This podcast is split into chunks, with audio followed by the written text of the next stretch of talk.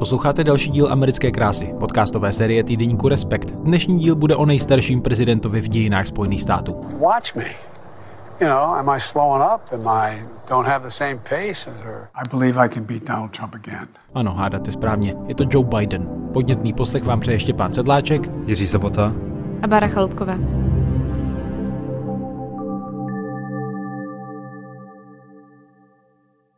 Joe Biden loni oslavil 80. narozeniny a před eh, pár týdny eh, vystoupil v kongresu tedy s výročním projevem o stavu Unie. Můžeme tím eh, začít, protože tam se i očekávalo, jestli napoví něco o své další kandidatuře a ukáže, v jaké tedy 80-letý politik, prezident, v jaké formě. We're writing the next chapter in the great American story, a story of progress and resilience.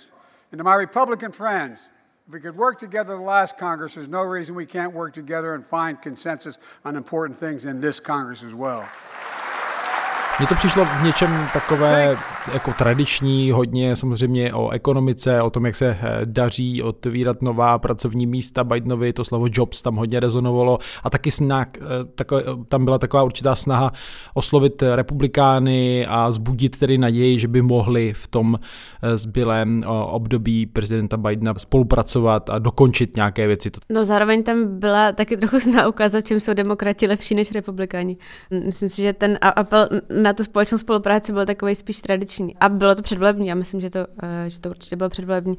On mluvil vlastně docela dlouho, vyjmenovával tam, co všechno se jeho kabinetu povedlo. A myslím si, že tak vlastně jako vystřelil do té kampaně směrem dopředu, on to, že ještě neoznámil, čeká se, že to udělá někdy, eh, původně se spekulovalo, že to udělá v lednu, pak se táhl ten průšvih z dokumenty, tak se to vlastně odložilo asi, ale myslím si, že na jaře by to, by to mělo oznámit. No, já myslím, že to byl rozhodně startovní výstřel. Eh, do té kampaně, už jenom v tom, že, to, že neřekl, že to neudělá, nebo že neřekl, že nebude kandidovat. Protože ten čas se jim krátí samozřejmě demokratům, oni nemůžou jít do kampaně, nebo nemůžou se dozvědět, že současný prezident nebude kandidovat rok před volbami, oni na to potřebují dostatek času. To znamená, že on už by teď v tuto chvíli musel signalizovat, že kandidovat nehodlá a to nedělá. A naopak celý to strukturuje, i to sdělení strukturoval tak, aby, bylo, aby to eh, působilo jako téměř jako předvolební projev. Jo, tam, tam téměř absentovala zahraniční politika a tak všechno to bylo zaměřeno na domácí agendu.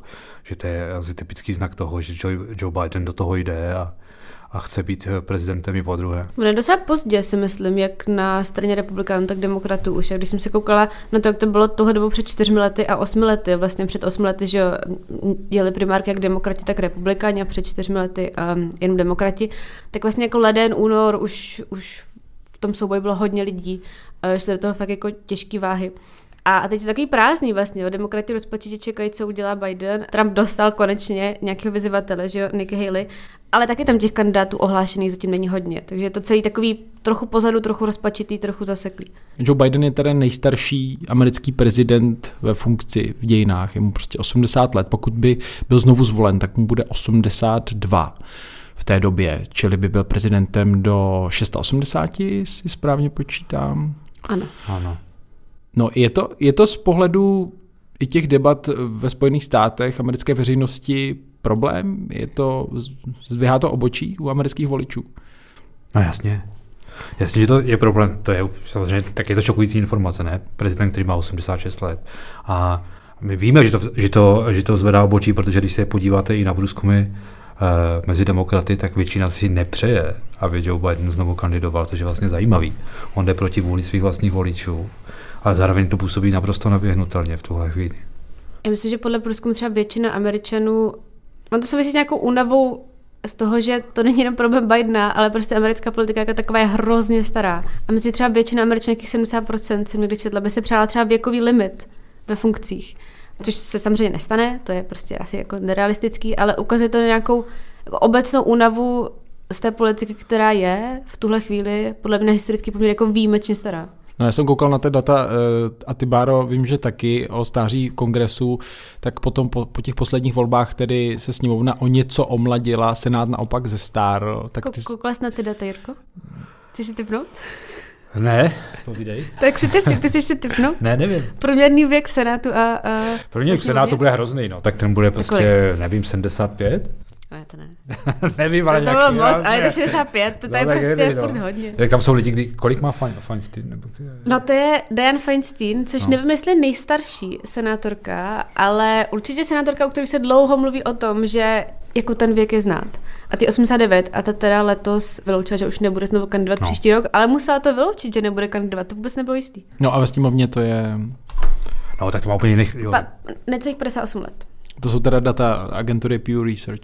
No já jsem nicméně koukal, jestli teda Biden drží to prvenství i eh, mimo Spojené státy a to teda, to teda ne. Ehm, Například úřadující kamerunský prezident Paul, Paul Biya, jestli to správně říkám, tak tomu je 90 let a ten už teda tam ve funkci od roku 1982, ale to by bylo na, jiné, na jinou debatu. Uveďme drobný detail, že pravděpodobně nedisponuje třeba jadernými zbraněmi. Je to teda hlavní argument teď proti Joe Bidenovi v řadách, v řadách uh, demokratů. Z pohledu na, to, na ten jeho dosavadní výsledek, já myslím, že on jakoby mnohé překvapil, že letos se mu povedlo prosadit. Já myslím, že nejde říct, že to je hlavní argument. Já myslím, to není tak, že ta strana otevřeně prostě jako na veřejnost debatuje potom. Si myslím, že Joe Biden hodně starý. Jako jsou hlasy, které se objevují, ale myslím si, že oni moc nevědí, protože jsou fakt jako v hodně specifické situaci. A o tom se ještě třeba budeme bavit, ale jako ten Trump prostě možnost, že znovu bude kandidovat Trump, tak Bidenovi hrozně nahrává, protože, protože ho prostě jednou porazil. A proti tomu, a zároveň na podzim demokrati neprohráli tak, jak moc jak měli, vlastně to dopadlo dobře. A proti tomu se strašně těžko jako přináší argumenty. Kdyby Biden byl o 10 let míň, tak je úplně jasný, že kandiduje znova. Vůbec nikdo nic neříká. Ale zároveň tam prostě v pozadí té diskuze ten věk je, jo. A všichni vědí, že průměrný věk dožití v Americe je 78 let, si myslím. Biden už je nad. Ale tam je důležitý ten Trump, protože on není o mnoho mladší. To znamená, že pokud by se opakoval souboj Trump a Biden, tak to vlastně bude souboj dvou seniorů. Donaldu Trumpovi kolik 86? Donald Trump je o čtyři roky mladší. No, no, prostě není to zásadní. Jo. Tohle myslím, že, že je v tom podstatný, jo, že tam není vlastně velký rozdíl na těch obou stranách. Úplně jiná situace bude, pokud Trump kandidovat nebude, protože on má vyzývatele, že v těch primárkách eh, Nikki Haley kandiduje vyloženě s heslem eh, je čas pro novou generaci, že tam by tam proběhla ta generační výměna. Ale to, se, to je daleko, to nikdo neví, jak to, jak to dopadne. Hm. Proto vlastně si myslím, že to je strašně jako hrozně něčím velký risk ze strany Bidena v tom smyslu, že v okamžiku, kdy vsadíte na to, že tam bude Trump, tak to dává hodně smysl, aby znovu kandidoval Biden. Ale v okamžiku, kdy tam nebude Trump, tak to si myslím, myslím si, že to bude o věku hrozně moc, ta kampaně. No jo, ale jakým způsobem, jo? Protože on taky tam ještě jiný, jiný rozměr té věci. Jaká je vlastně celková třeba situace? O čem, co bude tématem těch voleb mimo ten věk? A když se podíváme na to, jak se třeba zhoršuje bezpečnostní situace ve světě, že prostě Západ je zakresnutý v konfliktu s Ruskem, že, že houstne atmosféra v konfliktu s Čínou, tak možná, že ten věk paradoxně nemusí být až taková přítěž pro toho kandidáta, když bude argumentovat tím, že má zkušenosti ze studené války, že má zkušenosti celoživotní prostě z různých jiných konfliktů a proti němu bude stát Nikki Haley a budeme si říkat, no ale chceme se svěřit v tuhle chvíli, nebo ten my ne, samozřejmě, ale američané si budou říkat, chceme se v tuto chvíli svěřit do rukou někoho nového, někoho nevyzkoušeného a tak dále. Takže to ono se to může vyvinout oběma směry o to větší pozornost bude upřená na právě viceprezidenta nebo viceprezidentku um, Joe Bidena, nebo teda toho, kdo s ním půjde do těch uh, voleb. Takže tam připadá v úvahu kdo, kromě Kamala Harris, uh, která nebyla úplně vidět. Možná se od ní čekalo trochu víc. Možná pro doplnění čistě technicky, my nevíme, jestli proti tomu Bidenovi i na straně demokratů někdo nebude kandidovat. To je klidně možný, já bych se vlastně klidně spíš typla, nevím, jak ty Jirko, že někdo proti němu bude kandidovat. Někdo z levého křídla. Nevím, vlastně, typoval. no, No. Možná z levého křídla, nebo prostě někdo, kdo si hodně věří. Že no. by mi to vlastně přišlo zvláštní, kdyby proti němu vůbec nikdo jo, a proti, proti Bidenovi nedává smysl stavět kandidaturu jako ze středových pozic té strany, jo. jo, protože to fakt tam by nebyl žádný argument. Tak Krom, Bernie Sanders asi no. by mohl. A, a to je levý křídlo. Bernie no. Sanders to vyloučil. Ten je teda ještě o rok starší. Ten ještě o rok starší. Tam by... Ten ještě o rok starší, no. no. Uh, ale k té tvý otázce k Kamala Harris, no, ona ještě má dva roky, kdy to může změnit, ale já osobně si nemyslím, že to nějak zásadně změní. Že? Ona prostě nepůsobí dobře v té funkci. Zároveň úplně nevím, jestli si Biden může dovolit ji jako vyměnit, jo? Kdyby nějakým způsobem byla odejta, takže to bude podáno jako její vlastní rozhodnutí, tak pak asi jo, ale to si taky nepředstavím, že udělá. A vlastně myslím si, že demokrati jako v něčem, jak je ta strana mnohem jako různorodější a rozmanitější, co se týče jako typu voličských skupin a lidí, kteří volí, tak oni jsou jako mnohem disciplinovanější než republikáni v posledních letech, jako v tom, jak se třeba drží nějakých jako vnitřních pravidel a vnitřních jako struktur. A prostě jako viceprezident je někdo, kdo je další v pořadí. Takže ona tam je teď, že buď bude kandidovat dál s Bidenem, pokud Biden odejde, tak ona bude první na tom lístku. A strašně těžko se sundá dolů prostě. No tam je ještě jiný problém, protože ona, ona jestli, jestli většina demokratů nechce Bidena kvůli věku, tak ona je neoblíbená ještě mnohem více. Myslím, že jenom 35% Ještě demokratů, míň, podle ještě mě. méně, je to prostě špatný. Ale když si to voličstvo demokratů rozsekáte na segmenty, tak zjistíte, že v jednom segmentu má podporu víc než 80% a ten segment jsou černoští voliči. Což je ovšem pro zvolení demokratického kandidáta prezidentem naprosto klíčový segment. Takže stáhnout ji z toho lístku je fakt je opravdu problém.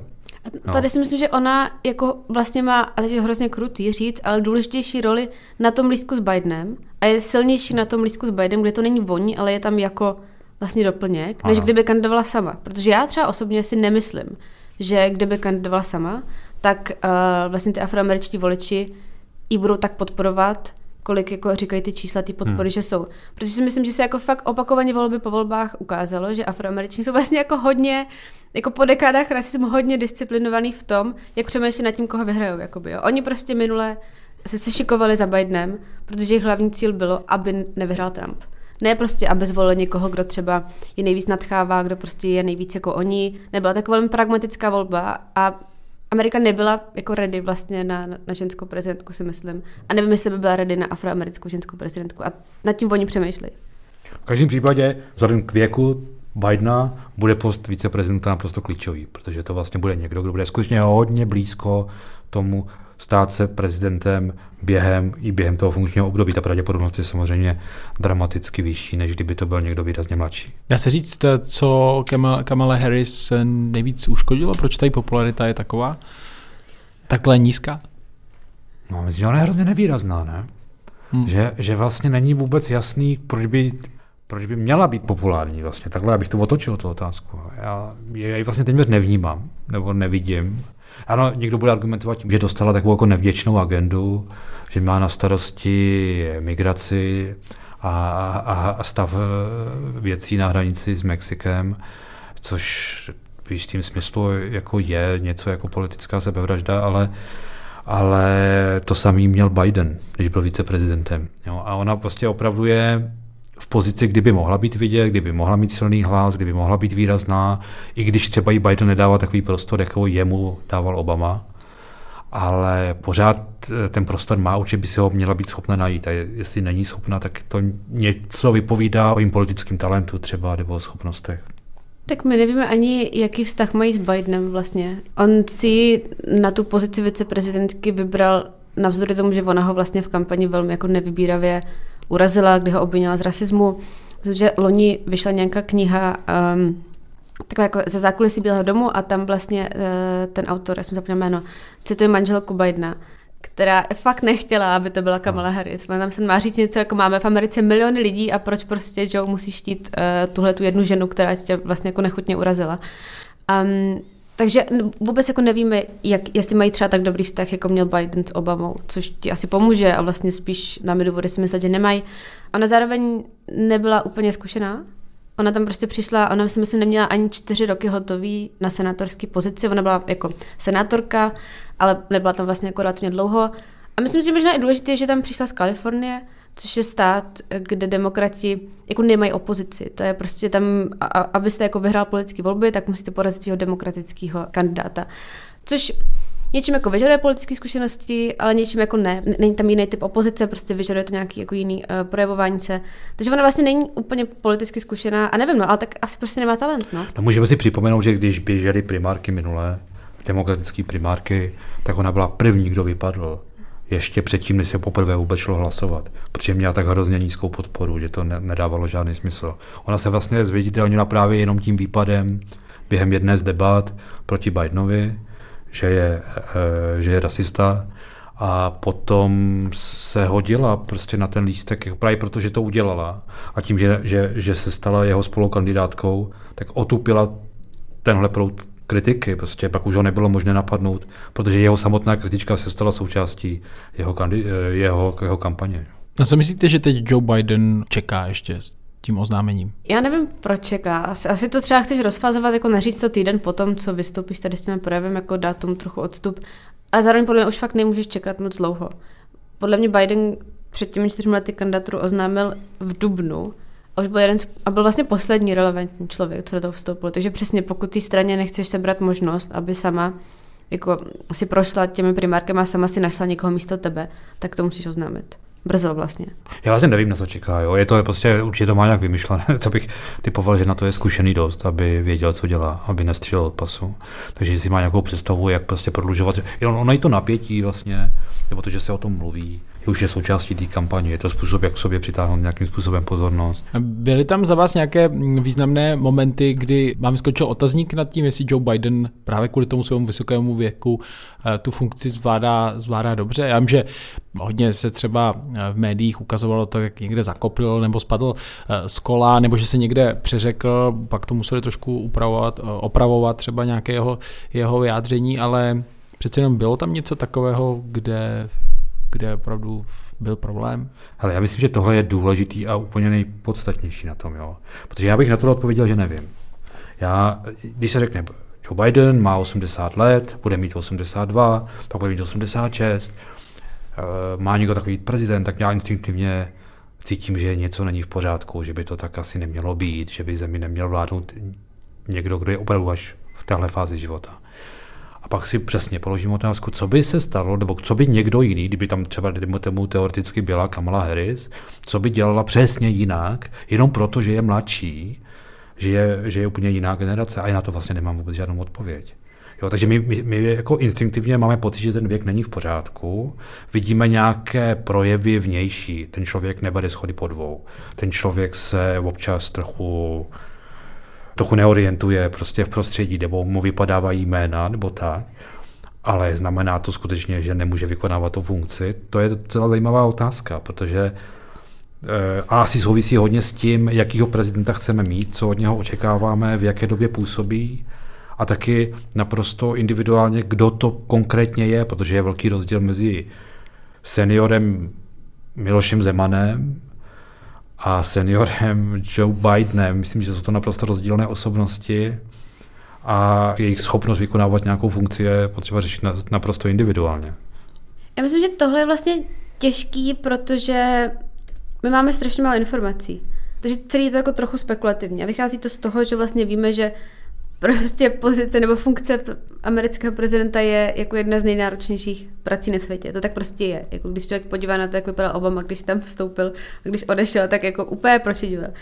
Takže vlastně to je jako něco, jako něco, co víme a s čím pracujeme. A teď vlastně, jako, když se bavím v kontextu jako Bidena konkrétně, tak jak říká jako my nemáme žádný jasný jako důkazy pro to, že na to nemá a teď jasně, jako když se bojíš o stáří, tak jako fyzicky, anebo prostě mentálně, jo? že je nějaký problém, jak fyzicky, tak mentální. A ale my zároveň nevíme. Já třeba, když jsem jako se pokoušela dohledat, um, jako co třeba americká média o tom píšou, tak vlastně všichni se shodnou, že moc neví, jak Biden konkrétně ten úřad vykonává. Um, říká se, že prej, jako je, bývá jako krenky, bývá prostě podrážděný, což starší lidi bývají. A to bych mu úplně neměla nutně za Na rozdíl od mladých, kteří uh, jsou neustále tak. zcela uh, vyrovnaní, no. jasně. No. A že nesnáší otázku na svůj věk, což taky chápu. Ale je zbytek moc nevíme. My nevíme prostě, víme třeba, že, nebo takhle, co víme, a to je jako to jediné, co víme, je, že vlastně má třeba méně náročný program, než měli jiní prezidenti. Co se týče počtu zahraničních cest, za, velkých jako zahraničních návštěv v Americe. Víme, že třeba trochu uspůsobuje jak dělá tiskovky. Málo kdy dělá tiskovky, kde dostáváš jako otázky dopředu, jako z pléna, na který se nemůžeš připravit.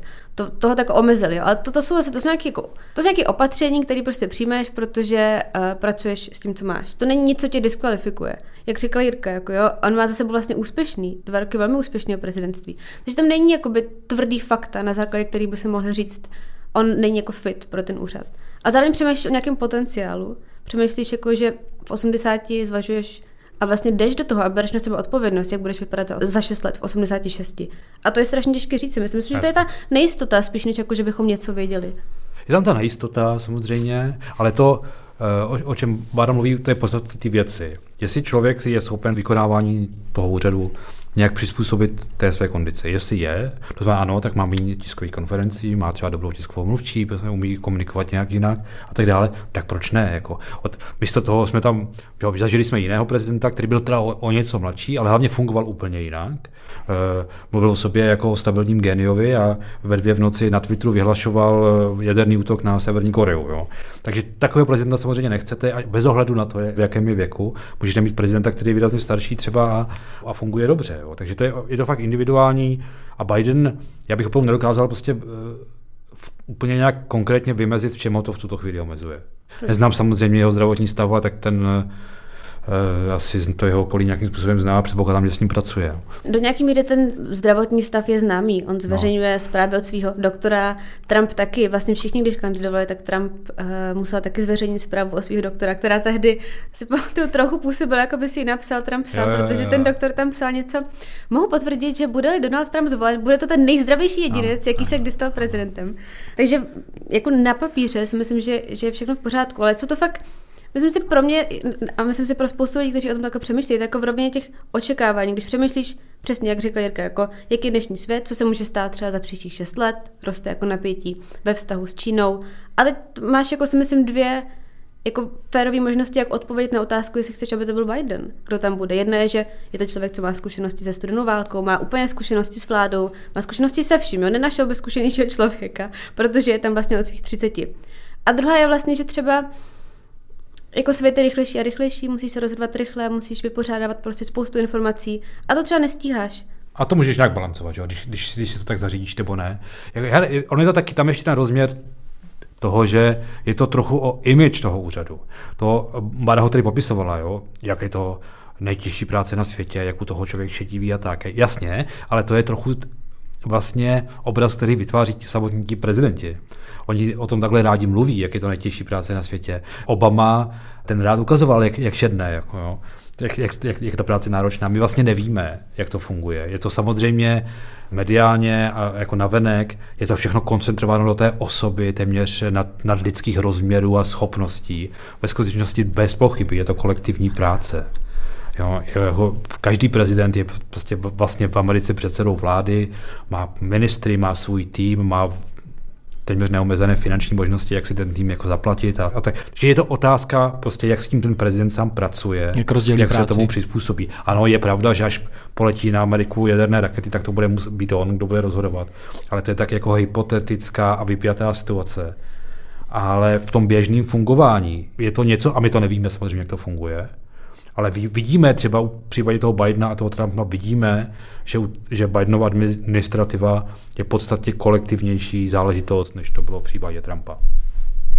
K těm raketám, já si myslím, že to je, když jsem jako mluvila o tom, že dneska je to rychlejší, když to jako řeknu jednoduše. Tak tam je třeba obrovský rozdíl mezi tím, jak Kennedy řešil kubánskou krizi a jak by pravděpodobně dneska řešil Biden, protože Kennedy, když se to stalo, tak o tom dlouhý dny nikdo nevěděl. Oni mohli sedět zavřený s týmem, jako jo, prý nespali, ale prostě seděl s kolem stolu a řešil všechny možné řešení a nebyl pod tlakem veřejnosti. Dneska, když se podíváme na to, kolik toho jako z veřejných zdrojů víme o Ukrajině, co všechno se tam děje, vlastně si myslím, že tohle je důležitý posun, že vlády jsou mnohem víc pod tlakem, jako reagovat rychle. Nejenom se rozhodovat, ale vyvracet informace, potvrzovat je, přicházet jako preventivně s tím. A že to na tebe klade trochu jiný nároky, než jaký by v těchto těch situacích byly třeba před, nevím, před, prostě třeba před těmi 60 lety při kubánské krizi. A pak jenom k té image ještě že vlastně na jednu stranu podle mě tohle to může být příležitost pro to, jako trochu zjemnit tu image toho, kdo je v Americe prezident, jo? protože tím, že tam přijdeš, ty jsi to popisoval, jako postava prezidenta je vždycky prostě jako starší muž, který je jakoby fyzicky silný, třeba fyzická slabost, se, ty se jako moc nemluví, to není něco, co by ti pomohlo, no. Biden o tom taky nemluví, z dobrých důvodů. On, on neříká, já jsem prostě starší, přináším nějaké jako výhody životní zkušenosti a ano, mám nějaké nevýhody, jsem prostě starší, projevuje to fyzicky, psychicky třeba. To není něco, o čem on mluví, a z pochopitelných důvodů, protože by mu to nepřineslo body. Ale jako v té veřejné debatě to je a myslím si, že to může výst k nějakému prostě jako civilnění toho úřadu Přesně trochu. tak. Já myslím, že už to i děje, protože on Biden opravdu není schopen brát ty schody po dvou, že se vracím tady k tomu obrazu pořád znovu, ale ten je typický. Jo. Americký prezident nemůže přijít k mikrofonu, tak k němu musí doběhnout. A, tak on a to, běhá občas. Ano. Ale, ale nepůsobí to úplně dobře. No a teď běhá. už to prostě samozřejmě, on opravdu ten Biden je, je, ve věku, kdy už to opravdu nejde, prostě, takže to nedělá a, a já myslím, že si na to časem zvykneme. Jo. A zvykneme si třeba i na to, že mu vypadávají nějaká jména, to není vlastně zas tak důležité. Jo. Kdy... mám taky poznámky před sebou s barevnýma Eh, barevný, prostě protože jsem už trošku starší a vypadávají mi občas fakta, tak si to tady napíšu. Hod prostě můžu fungovat, i když tady barva nepotřebuje. Prostě no. Mohl by konec konců být třeba i na invalidním vozíku a zase tolik by se to nestalo. Hele, a když se k tomu můžeme vrátit, takhle, takhle si dojížděla přeci konec druhé světové války, prezident Spojených států byl Roosevelt, který Ale rozhodně nebyl nevěděl. v perfektní kondici. No ale jak to, že ne? Veřejnost to nevěděla. No dobře, tak veřejnost to nevěděla, tak o to hůř, ale jo. No jasný, o tom a... ale ty jsi věděl, že to vlastně nechci říct té veřejnosti. No jasně, jasně. Jo, ale že prostě taková ten mýtus, že to musí být prostě nadlidská nějaká bytost dokonalá.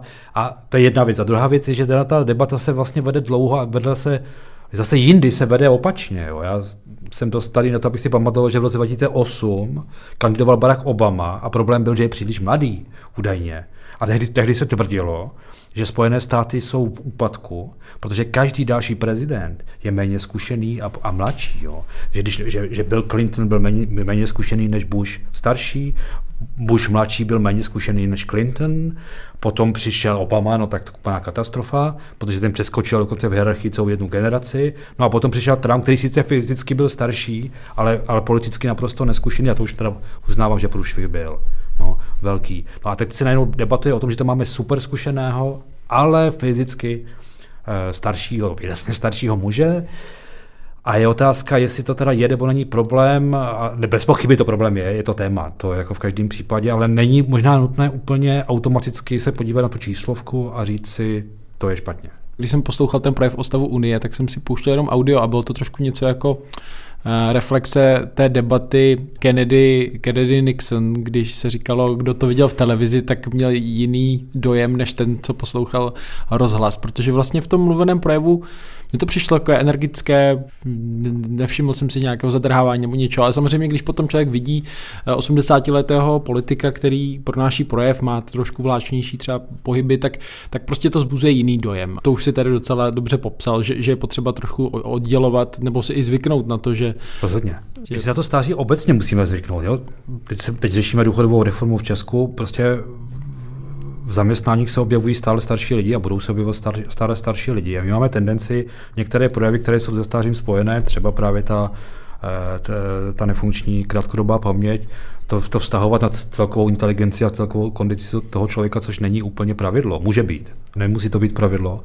A to vůbec prostě neznamená, že ten člověk je, je schopen nebo není schopen něco něco vykonávat. A ještě k tomu Bidenovi, když teda vidíme, že třeba zadrhává, tak je potřeba si říct, že to je člověk, který zadrhává v dětství.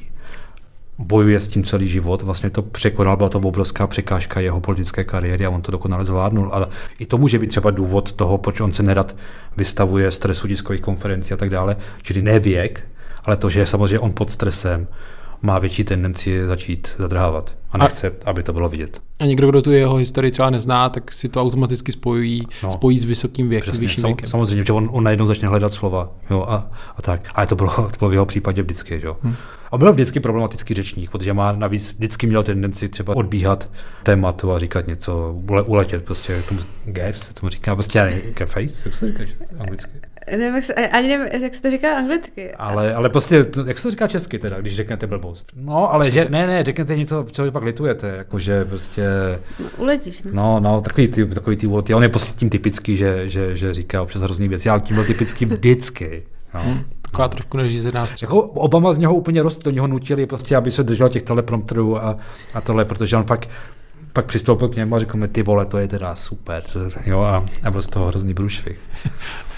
To je jako taky vlastně zajímavé téma, ten vztah Obama-Biden, no. který jako začínal možná trochu rozpačitě, ale na konci to bylo velké přátelství a od v něm měl opravdu jako velkého rádce a velmi si ho vážil. Best vice president America's ever had, Mr. Joe Biden.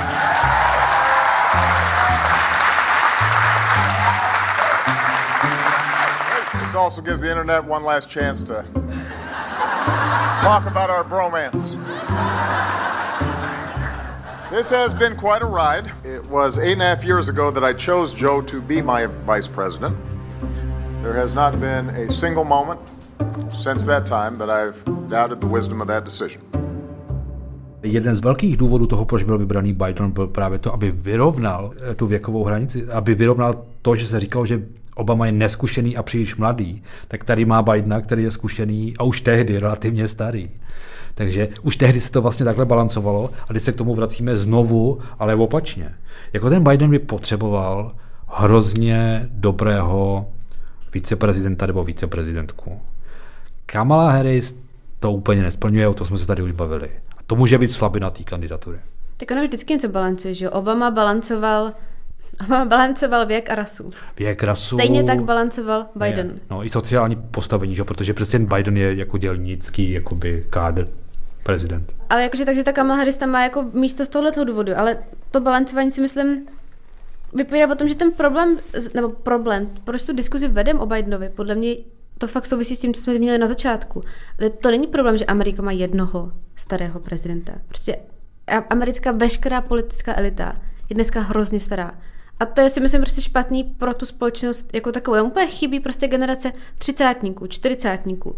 Není jako, když se bavíme o tom prostě, jestli uh, prostě člověk, který má 80 rozumí dnešnímu světu, tak má nějakou perspektivu, má nějakou životní perspektivu a ta je jako hodnotná, stejně tak jako jsou hodnotný jiný. Jo. Důležité je, aby prostě v tom týmu měl zastoupení různý. Nemusí prostě on zastupovat nutně prostě třeba 50 40 si já myslím, jo. Ale myslím si pro spoustu třeba mladých Američanů, tak jeden z důvodů deziluze z americké politiky je prostě tohleto.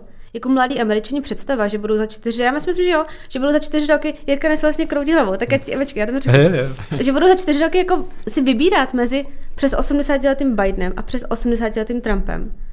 To je něco, co úplně jako naprosto, já, jsem, já to říkám trochu na základě jako rozhovoru s některými, jako s málo, to není jako reprezentativní vzorek, ale tvoje jakoby ochota se zapojit do politiky a jako aktivita a nějaký jako nadšení pro politiku jde úplně, úplně nula, když tam nevidíš nikoho, kdo je jako ty. Až na to, že není větší bašta mladých, zapálených lidí pro politiku, než levicové křídlo demokratické strany, progresivistické křídlo, koho si vybralo již dvakrát po sobě jako svého kandidáta? Bernieho Sanderse, který je ještě o rok starší než Biden. A to teď se dělo v Británii, když vlastně favoritem téhleté části politického spektra byl Jeremy Corbyn. Zase jako seniorní politik, který tam byl celou dobu, v kterém pravděpodobně ty mladí lidi viděli právě to, že celý život zastával tyhle ty pozice a že byl konzistentní a měl tu zkušenost a přesto se toho držel jako záruku toho, že to skutečně bude prosazovat. Takže je to... Je to... No jasně, ale to je trochu otázka nabídky taky, jako z čeho vybíráš. Jakoby, kdybys tam, a já to myslím v tom smyslu, že prostě starých lidí v americké politice je tak moc i proto, že prostě jako trvá, než naakumuluješ ty jako v vozovkách zdroje, abys mohl být v politice. Prostě čím jsi starší, čím, a ještě čím díl seš v té politické pozici, tak tím s nás si obhajíš, tím s nás se dostaneš k donorům, tím prostě s nás se dostaneš k penězům, tím s nás udržuješ svůj jako veřejný obrázek. Prostě to, že jsi v Americe dlouho v politice, ti přináší strašný benefit pro to, aby s ním mohl být ještě díl. Takže pak prostě z čeho vybíráš jako mladý člověk? Jsou vlastně politici, teď tam jsou pořád dlouho. Jasně, pak si bereš toho, který konzistentně zastává něco, co tobě se líbí. Ano, to je možná pravda, ale je to asi pravda. Jo? A navíc se to netýká jenom politiky, protože to, uh, my se teďka soustředíme na prezidentský úřad, nebo soustředíme se na tu nejvyšší patra politiky, ale to tež se odehrává třeba ve firmách nebo ve vědě, nebo tak dále. Prostě ty, ty, ty seniori tam, a tak jako, ale co s tím? Myslíš jenom jako v tom smyslu, že třeba jako stoupá průměrný věk. Stoupá průměrný věk. Jo, ve správních radách. Lidí na to pozici. No jasně, ve správních radách eh, generálních ředitelů firm a tak dále, prostě stoupá jako jo, v Americe. A jenomže ne, co s tím, jo? Prostě on prostě stoupá věk dožití. A samozřejmě, pokud děláte práci, kde vás zkušenosti zvýhodňují, tak eh, kumulujete prostě ten, ten kapitál a, a využíváte ho, dokud dokud k tomu máte možnost. Jako. Potom řešení tohohle takového problému asi by bylo jedině opravdu zavedení nějakých limitů? Nebo jak, jak chcete někomu, kdo celý život si buduje kontakty a donory a, a tu základnu, jak ho chcete teda donutit, aby neměl převahu nad někým, komu je 30? A kdo, kdo s tím teprve začíná? No můžeš to třeba jako trochu, podle mě, a to já neříkám, že jako věc, která by radikálně proměnila ten systém, ale když se jako zase vrátíme k těm penězům, jako můžeš třeba změnit to, kolik peněz můžeš vynaložit na kandidaturu, aby to nebylo jenom o tom, aby to bylo třeba o tom, že do toho jako distriktu reálně musíš jít a s těma lidma se bavit. Na což třeba v 70 nemáš jako tolik energie obíhat svůj distrikt a mluvit s těma lidma. Na to máš prostě víc energie, když jsi mladší, ale jako dneska to reálně tolik nepotřebuješ, protože prostě můžeš zaplavit jako skrze sociální sítě, reklamy, billboardy, všechno. Že ty peníze tě jako dostanou hodně daleko.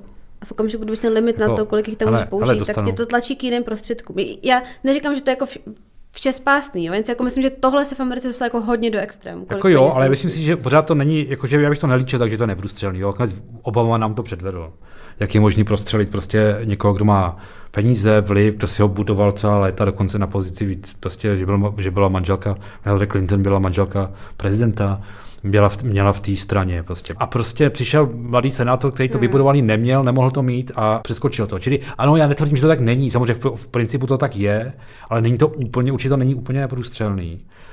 E, taky automaticky jsou tohle, když o tom mluvíme, tak, tak máme za to, že prostě je to špatně teda, což už jsme se bavili o tom, že to je trochu složitější, jo, protože ty jednotlivé osobnosti, něk, u někoho to je špatně, u někoho to není špatně, prostě. A mě opravdu Biden vlastně nepůsobí jako někdo, kdo zaspal dobu a je to vykopávka z jiné éry, která už by tam neměla být, jo, nějaký prostě druhohorní plás, vůbec. Já prostě, druhohorní jo, tak kdybychom se bavili o čes, dosluhujícím českém prezidentovi, tak bych klidně tak, taková slova použil, protože ten člověk zjevně prostě už vůbec v dnešní době nerozumí a, a někde úplně jinde takhle Biden vůbec nefunguje.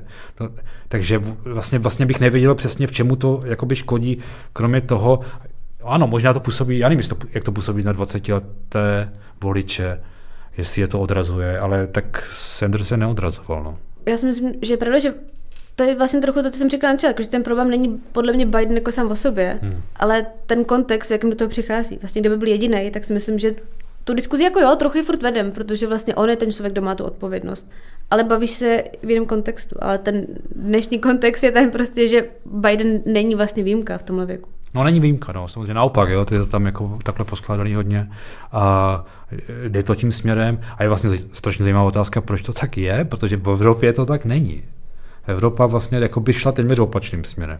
Dnešní politi- Přestože samozřejmě má podobný, ano, 50 mluví, a vypadlo slovo, demografický vývoj, má podobný demografický vývoj, Eh, a přitom paradoxně Amerika má ještě trochu jako příznivější pro ty mladší lidi a Amerika má větší tak, ale jako evropská politika vypadá úplně jinak. Vypadá vlastně docela čerstvě. Zdá se mi, že od roku těch tváří čerstvějších je tam více.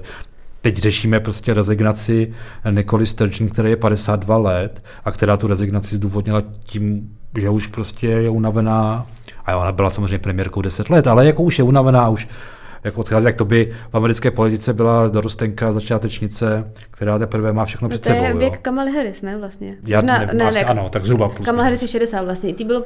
No a, a Nikki, Haley, Nikki Haley má tak nějak. Ano, no, Nikki Haley má jako no, ona, no. no ano. jo, takže to je vlastně zajímavé, ale říkám dopředu, že na to nemám odpověď. Hmm. Proč to tak vlastně v té Americe je a v té Evropě A ono, možná bychom zjistili v Evropě, že jako je víc výrazných tváří, ale když se podíváme na hmm. třeba věk českém parlamentu a tak, tak to není jako, že bychom nějak rychle prostě směřovali dolů. Já bych tady možná připomněl staronového primátora Prahy Bohuslava Sobotku, kterému je 79 let. A dělá asi šest prací najednou. Ano, vidíte, že to jde prostě. Že to zvládá práci, jestli se nepletu poslance, lékaře, porodníka a, a tak, tak asi umí delegovat.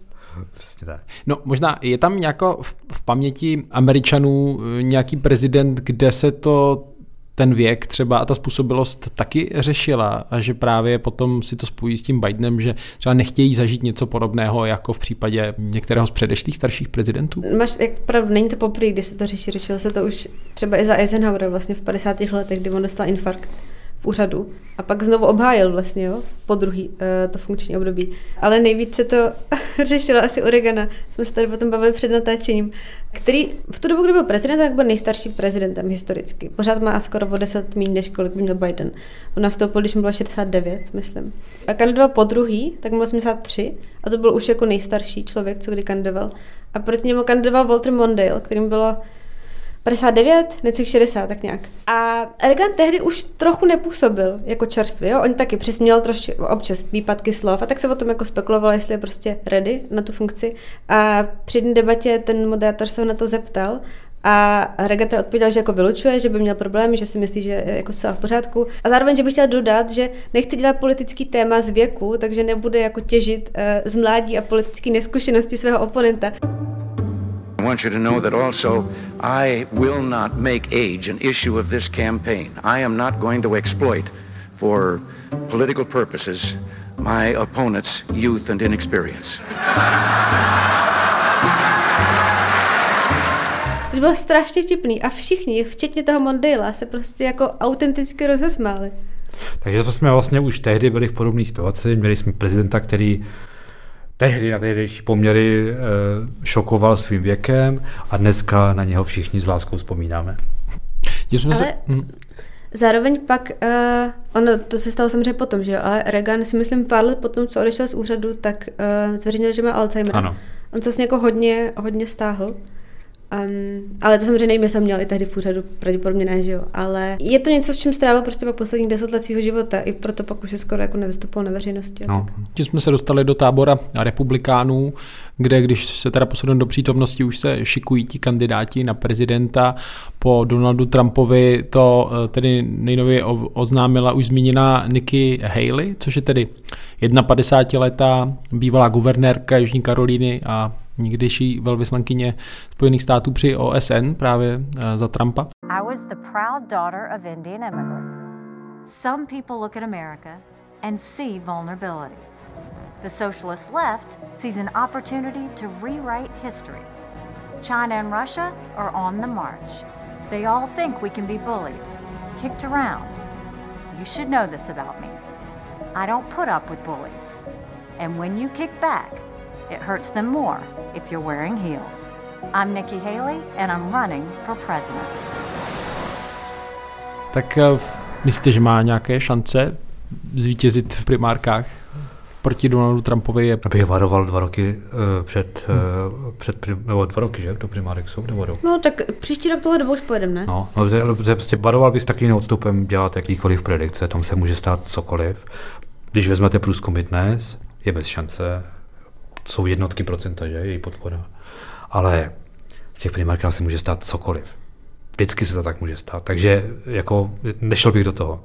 To je jako, že my se můžeme bavit o tom, jaký má výhody a nevýhody, že jo? Hmm. Ona, ona je asi podle všeho dobrá politička, v tom smyslu, že to umí s lidma, má charisma, je taková, že si prostě vezme jako v bojský boty a jde si sednout s lidma do hospody a nepůsobí to divně, což je, což je zvláštní vzhledem tomu, že začala v politice jako, jako relativně mladá, je to dcera imigrantů z Indie. Ale myslím si, že její jako obrovská nevýhoda bude, že ona není ani Trump, ani člověk, kdo stojí proti Trumpovi. Ona tak jako by tancuje někde mezi. A myslím si, že se jí může stát, že nebude pro nikoho dost, ale jak říká Jirka, to, to uvidíme prostě časem. No, no a typnete si, kdo další z republikánů vstoupí do toho souboje? A když si podíváme, kdo napsal knihy, což je uh, docela, docela dobrý ukazatel toho, kdo to si chystá vstoupit. Tak ano. Nicky Haley napsal knihu. Knihu okay. napsal Mike Pence i Mike Pompeo. Ano. Takže u těch bych si třeba typla. No a pak uh, DeSantis, o kterém jsme mluvili už několikrát. Jsme mluvili minule, no. Vím, že se mluvilo třeba o Johnu Boltonovi, nevím, jestli napsal knihu. O Johnu Boltonovi se mluví, on, hlavně John Bolton o sobě mluví, uh, protože tvrdí, že prostě ta, do, do té volby půjde jenom proto, aby upozornil na to, že Trump je naprosto nepřijatelný. Bral bych to jako schopnost sebe, sebepropagace. Nikdo si asi nemyslí, že John Bolton bude příštím americkým prezidentem, ale jak jsem již řekl moudře, uh, za dva roky se může stát cokoliv. John Bolton žije z toho, že se pohybuje na uh, nejrůznějších televizních pořadech. Jasně. Jasně. Takže trochu je to z toho, že žijete, z toho, že máte tu pozornost. Jo? Ten je teda o dva roky mladší než Donald Trump, takže... Tím, že dostáváme prostě mezi fakt juniory úplně. Kterým jenom 70. No každopádně to budeme dál sledovat v americké kráse a zhruba za měsíc se tady ve studiu znovu sejdeme a budeme se bavit. Máme už takové kontury, tak Báro, naznačíš? A my to nechceme úplně prozradit, protože je to obrovský téma a podle mě si trochu nejsme jistí, jestli to zvládneme i, ale budeme se bavit o jednom velkým výročí americké politiky, který bude právě v březnu. A budeme zároveň demonstrovat, jaký je rozdíl mezi mládím a stářím, protože Bára bude mluvit o něčem, o čem si četla v knížkách a já o něčem, co jsem zažila, co si pamatuju. A já se těším, že se něco nového dozvím. Takže za pozornost eh, vám děkuji i za to, že nás čtete a posloucháte. Štěpán Sedláček. Mara Chlapková. Jiří Sobota.